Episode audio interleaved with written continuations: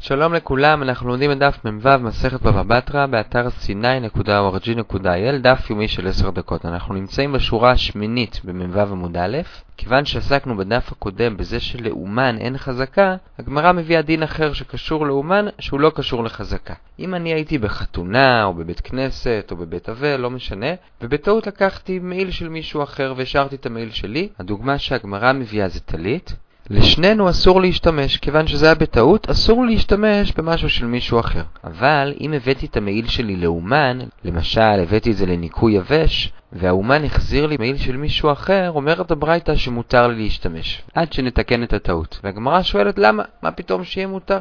הרי אסור להשתמש במשהו של מישהו אחר.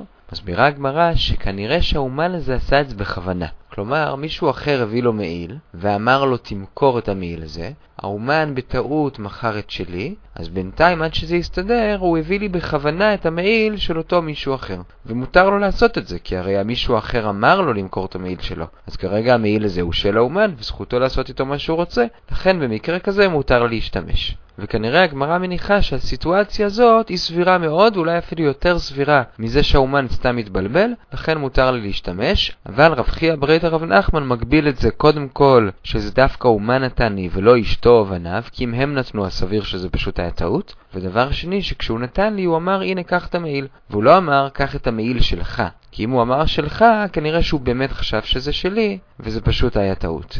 ועכשיו אנחנו בשורה השישית לפני סוף עמוד א'. למדנו בדף הקודם שלאומן אין חזקה. כלומר, העובדה שהוא מחזיק בחפץ שלי לא אומרת שזה שלו, אלא אם כן יש לו מיגו. כלומר, אם אין לי עדים שהחפץ כרגע אצלו, ככה הסביר אביי, אז הוא יכול לטעון, אני כבר החזרתי לך. וכיוון שיש לו מיגו לומר שהוא החזיר לי, הוא גם יכול לטעון שהוא קנה ממני. זה היה בדף הקודם. עכשיו אומר אביי לרבה, בוא תראה מה הרמאים בפומפדיטה עושים. בא אדם לאומן ואומר לו, יש לי עדים שראו שהחפץ שלי אצלך. אבל העדים לא יודעים בדיוק, אז תראה לי בבקשה את החפץ ונראה אם זה באמת שלי. והאומן אומר, לא תודה, לא צריך להראות לך כלום, אני לא חייב לך כלום. והחפץ שהם ראו זה בכלל לא היה החפץ שלך, זה היה חפץ אחר. רשב"ם מסביר שבאמת העדים לא יודעים בוודאות. אם הם יודעים בוודאות, זה נקרא מצב שבו ראיתי את הטלית שלי אצל האומן, ויש לי עדים על זה, ואז לאומן אין מיגו והוא לא נאמן. אבל פה שהעדים לא יודעים בוודאות מוחלטת, הם רק די בטוחים, האומן לא חייב להראות לי ואני גם לא יכול לתבוע אותו בבית דין שיראה לי. כי יכול לומר זה של מישהו אחר, ואני שומר על הפרטיות של הלקוחות שלי. אז זה מה שסיפר אביי לרבה, ורבה ענה לו, שורה אחרונה בעמוד א', הם צודקים, הם באמת לא חייבים להראות. כי מה שאמרנו שלאומן לא יהיה מיגו והוא כבר לא יהיה נאמן להחזיק בחפץ, זה דווקא אם כבר ראיתי. כלומר, אם אני הבעלים ראיתי את החפץ, וגם היו שם עדים שראו, ויש זיהוי ודאי שהחפץ הזה שלי. אבל אם הם רק חושבים וזה לא 100%, אז האומן לא צריך להוציא את החפץ בשביל להוציא את עצמו מהחשד. זה היה התגובה של רבא. אומר רב אשי, שורה ראשונה בעמוד ב', אם אתה רוצה לתחמן, אתה יכול איכשהו לשכנע אותו להוציא את החפץ. תגיד לו, תשמע, אני יודע שבאמת החפץ שלי אצלך. ואני רואה שאתה משקר ואתה לא רוצה להביא לי. כנראה שאתה משקר כי אתה יודע שאני חייב לך כסף, בלי קשר. אז אתה רוצה לקחת את החפץ הזה שלי במקום החוב שאני חייב לך. אז תראה, תוציא את החפץ, נביא שמאי, נראה אם זה שווה יותר או פחות מהחוב, ונתקזז. וככה, ברגע שהוא יוציא את החפץ, אתה מיד תביא עדים שיראו שזה שלך, ואז אתה כבר לא צריך להתקזז איתו. אתה כבר תוכל לתבוע אותו בבית דין, כי לאומן אין חזקה, וראית את החפץ וכבר אין לו מיגו. אז זה התכסיס של רב אשי, אבל אומר רב אחא ברי דרב אבי על רב אשי, זה לא יעבוד. האומן הזה יכול לומר, לא תודה, לי יש שמאי משלי, ואני יודע כמה החפץ הזה שייך, והוא לא קשור אליך, הוא לא שלך, ותעזוב אותי בשקט. והגענו לנקודתיים בשורה השביעית בעמוד ב'. רק נעיר שזה לא בדיוק כמו המקרים שראינו בדף הקודם, שמה האומן טען שהוא קנה את החפץ, והיה לו מיגו שהוא היה יכול לומר שהוא כבר החזיר. פה לאומן יש מיגו לומר שהוא כבר החזיר, אבל הטענה שלו היא לא היו דברים מעולם. שזה לכאורה טענה שהוא יכל לטעון גם בלי המיגו. ברגע שלא היו עדים שהוא קיבל את זה במסירה, והעדים שעכשיו החפץ אצלו הם לא בטוחים, אז הוא נאמן והוא לא חייב להראות את החפץ. אז חוץ מזה שרב הביא את הברייתא שהבאנו גם בדף הקודם, שראה את טליתו ביד האומן, והוא למד שדווקא אם יש עדות ברורה על זה שהטלית עכשיו אצל האומן, זה נחשב עדות, אין קשר ישיר בין הסוגיה שלנו לסוגיה בדף הקודם. ועכשיו אנחנו בשורה השביעית בנקודותיים בעמוד ב', חזרנו למשנה.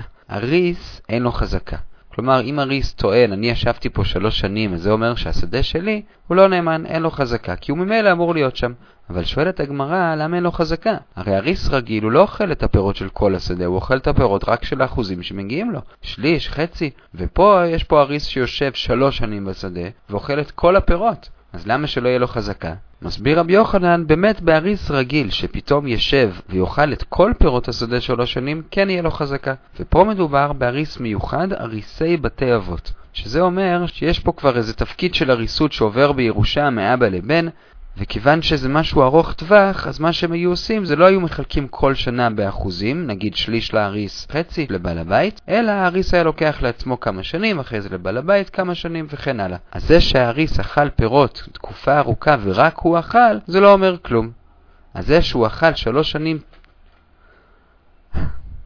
אז זה ששלוש שנים הוא אכל את הפירות בעצמו, ולא נתן שום דבר לבעל הבית, זה עוד לא אומר שהוא קנה. כי כך היה מנהג האריסים באריסי בתי אבות.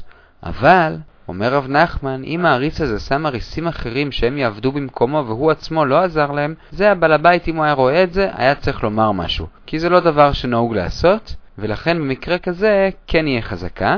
ומצד שני, אומר רבי יוחנן, אם הוא שם אריסים אחרים והוא כן עזר להם, אז אין חזקה. כי זה סביר שאריס אחד יביא עוד אריסים תחתיו בשביל לעזור לו, ולכן במקרה כזה אין חזקה כי לא מצופה מבעל הבית למחות. ונושא אחרון להיום, כמו שבדפים האחרונים עסקנו לא רק בחזקה, אלא גם בנאמנות להעיד, אז גם עכשיו אנחנו עוברים קצת לנושא של נאמנות להעיד. האם אריס יכול להעיד בשביל הבעל הבית שלו? כלומר, אם בא מערער אדם אחר וטוען שהקרקע של הבעל הבית היא בכלל שלו, האם האריס יכול להיות עד לטובת הבעל הבית ולהעיד שהקרקע באמת שייכת לבעל הבית שלו? אנחנו בערך בשליש התחתון של העמוד, שואל רב נחמן בר רב חיסטה את רב נחמן בר רב יעקב, ילמדנו רבנו, האם אריס מעיד או לא מעיד? אז אומר רב יוסף בשם שמואל שאריס מעיד. שואלת הגמרא, והרי יש ברייתא שאריס לא מעיד, אז במה זה תלוי? עונה הגמרא, תלוי מה מדובר כאן. אם יש כבר, אם כבר יש פירות ולאריס מגיע אחוזים בפירות, אז הוא לא מעיד, כי אז הוא נוגע בדבר. כי הרי אם ייקחו את הקרקע מהבעל הבית שלו, אז ייקחו גם את הפירות של האריס. אז ודאי שהוא נוגע בדבר והוא לא יכול להעיד. לעומת זאת, אם אין עדיין פירות, אז האריס אין לו מה להפסיד, אז הוא לא נוגע בדבר, ואז הוא כן יכול להעיד.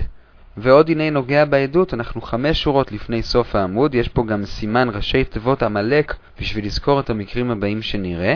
ערב, האם ערב יכול להעיד שהקרקע של הלווה היא באמת שלו? למה לא? כי הרי הוא נוגע בדבר. כי אם ללווה לא יהיה קרקע, אז יבואו ויקחו את הכסף מהערב. אז אומרת הברייתא, הוא יכול להעיד בתנאי שללווה יש עוד קרקע. וככה הוא לא דואג שללווה לא יהיה ממה לשלם, אז לכן הוא לא עושה את זה לטובתו, אלא זה עדות אמיתית. אותו דבר בדיוק עם מלווה, האם מלווה יכול להעיד שהקרקע של הלווה היא באמת שלו? למה לא? כי הרי הוא רוצה שיהיה לו מאיפה לגבות את החוב. אז מתי הוא יכול להעיד לטובת הלווה? רק בתנאי שללווה יש עוד קרקע שממנה המלווה יוכל לגבות את החוב. ומקרה רביעי, אנחנו מדלגים לרגע למקרה השלישי, ונקפוץ למקרה הרביעי, אנחנו בשורה הראשונה במ"ז עמוד א', כמו ערב, אבל ערב קבלן. ההבדל בין ערב קבלן לערב רגיל, לענייננו כרגע, זה שערב קבלן, המלווה יכול לגבות מערב קבלן אפילו שללווה יש קרקע. כלומר, למשל, אם ללווה יש קרקע זיבורית, ולערב קבלן הזה יש קרקע בינונית, אז המלווה יכול ללכת ולקחת מערב קבלן. אז לכן פה, אפילו אם ללווה יהיה קרקע, עדיין יכול להיות שערב קבלן נוגע בדבר, כי הוא מעדיף שללווה יהיו כמה שיותר קרקעות, שיהיה לו גם בינונית, גם זיבורית, שיהיה לו גם זיבורית וגם בינונית, שלמלווה, לא, שלמלווה לא תהיה סיבה לגבות מערב, אלא הוא יוכל לגבות מהלווה עצמו.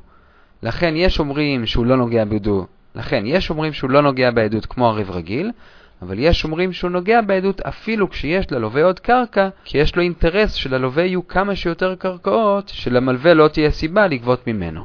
ואז הוא נוגע בעדות והוא לא יכול להעיד. ומקרה שלישי, נחזור אחורה שתי שורות לפני סוף עמוד ב', לוקח ראשון מעיד לטובת לוקח שני, בתנאי שיש עוד קרקע. מה מדובר כאן? המקרה הוא כזה, ראובן מכר שדה אחת ללוי, ושדה אחת ליהודה. אז יהודה הוא הלוקח השני.